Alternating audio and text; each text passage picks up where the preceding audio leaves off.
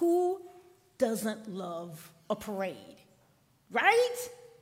There's that song. I mean, it's old. It was some movie. I love a parade. I love the tramping feet. I love the right. Y'all know that song? You've heard it somewhere down the line. I love. I love a parade. Who doesn't love a parade?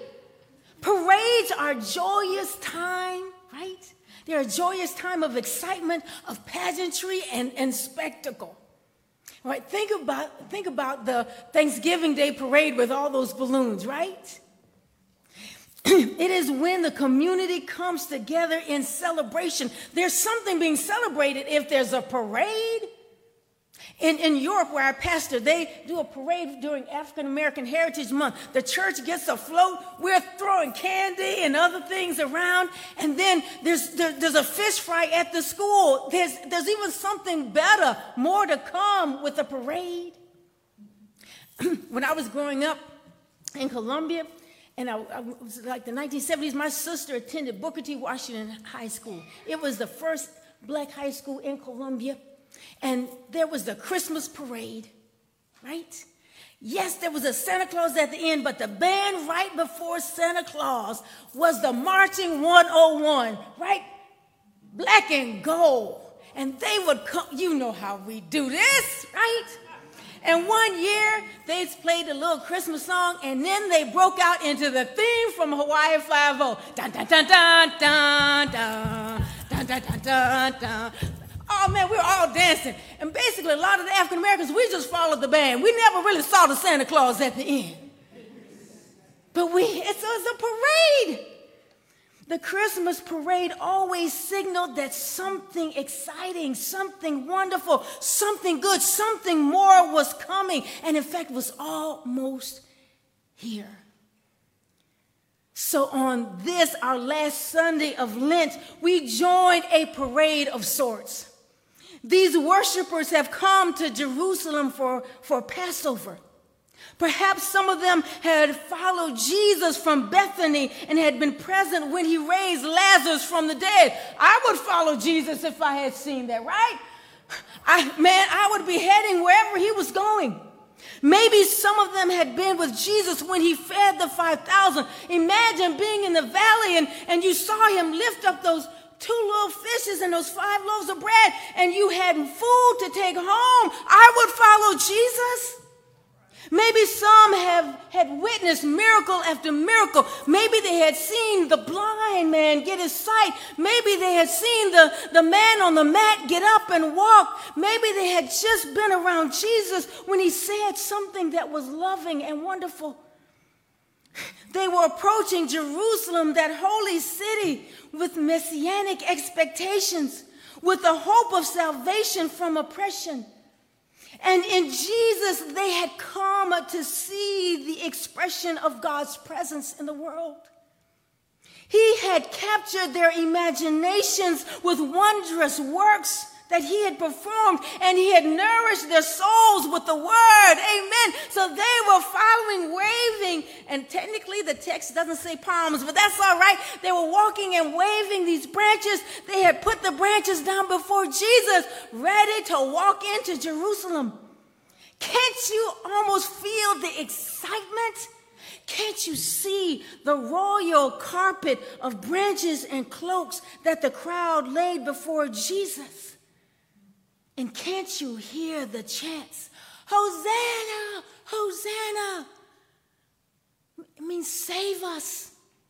Hosanna to the Son of David. Blessed is the one who comes in the name of the Lord. Hosanna in the highest heavens. How excited, how thrilled they must have been.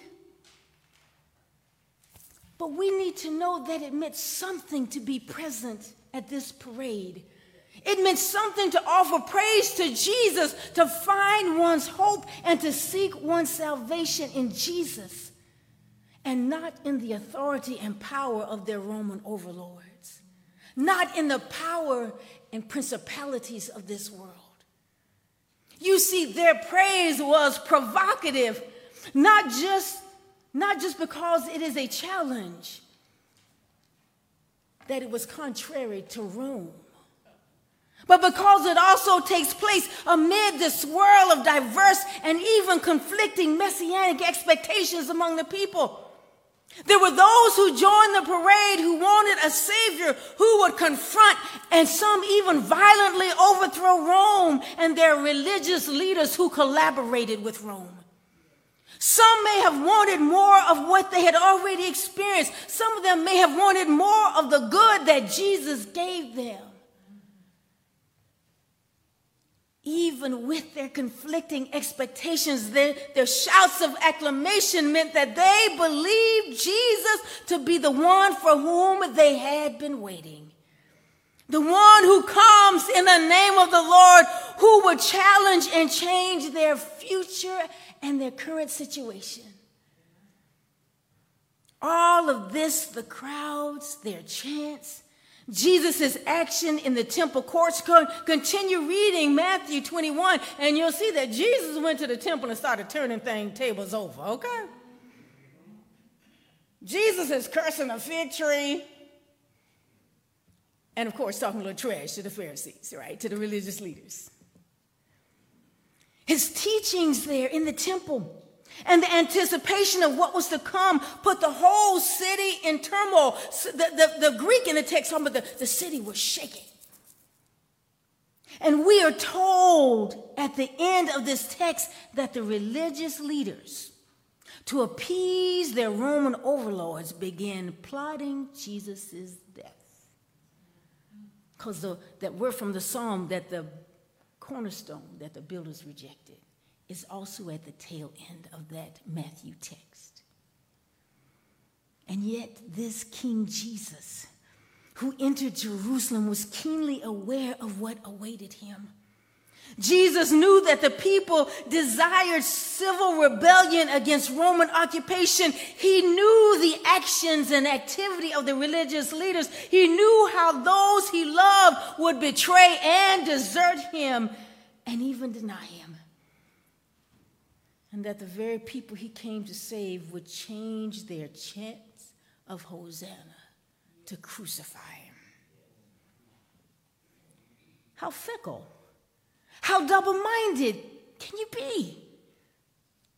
This is what we know about the participants in that parade. What gives? Why? After all that Jesus did, after, after they had heralded his, heralded his arrival with pomp and circumstance as he entered Jerusalem, why, why, why would they then participate in his violent departure? One commentator wonders whether they got caught up into the ways of the world. Did they succumb to the notion that violence saves? That you have to fight fire with fire. And unless we think that we're just onlookers and bystanders of this parade, just consider the gone culture in America. Did they so quickly determine that there is no glory or no good can come of turning the other cheek? Of praying for your enemies and, and those who persecute you? Or were they just disappointed that he was not the Messiah that they wanted, that he wouldn't give them what they thought they needed and how they thought they should be saved? Or what salvation ought to look like? What motivated them to do what they did? What motivates us? What do we believe Jesus has come to accomplish in this world and in our lives? Do we believe that Jesus has come to give us what we want so that we might have life and have it more abundantly? And abundant life means money and stuff. Right?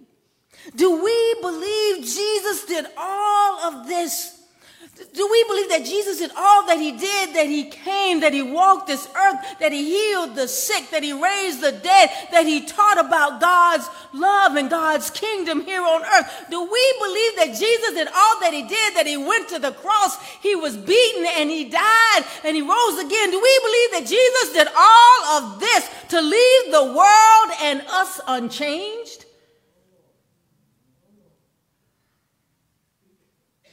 We cry out for salvation but we often want it on our terms. We deny, betray, and desert Christ. We reject his teachings, or at the very least, we reframe them in a way that suits us, or at the very least, doesn't challenge us or doesn't change us too much. I mean, what do we seek in Jesus? In following Jesus? Why, why, why did we join the parade? And we have joined the parade. What does it mean for us to come or to watch service Sunday after Sunday after Sunday? What does it mean to pledge our allegiance and affirm our faith in Him and then, more often than not, turn our attention to everything but Him the rest of the week? Especially this week. I don't know if you noticed, but a lot of um, things will make it Palm Passion Sunday. But not, not, not this time. Just the palms. I believe that people will not do much on Holy Week. There's too much shopping to do. Lots of good sales. Got to have that Easter outfit.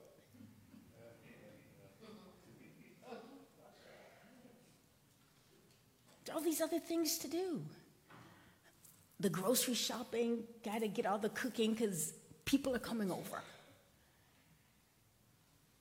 I wonder, y'all, will we have the courage, will we have the conviction to not just march with Jesus to the inside of the gates of the city, to not just march with Jesus to the temple or to the church, but all the way through to the betrayal, the garden, the arrest, the trial, and the painful crucifying parts of Jesus' journey. We began this Lenten journey recognizing our need for self reflection, to get stronger in the faith, to engage in the intentional work of seeking a change of heart, lest we think we have already arrived. Not just a change in heart, but a change in our actions. Surely we know not, no matter how long we have been on the journey with Jesus, that we are not all that he calls us and commands us to be. We set out to see truths that would shatter our self understanding and push us beyond what we think our limits are in, in ways that would strengthen us for the journey ahead, for our ongoing walk with Christ. So I wonder, how did we do this Lenten season?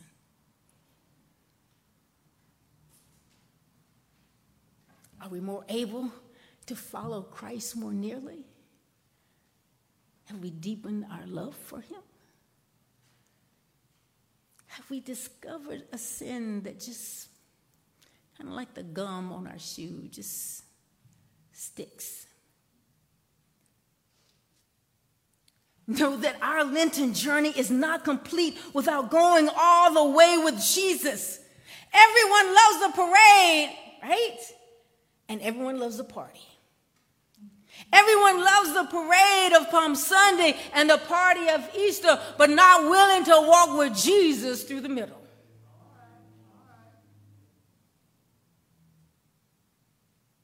We must go with him beyond the parade, beyond the palm waving to the cross.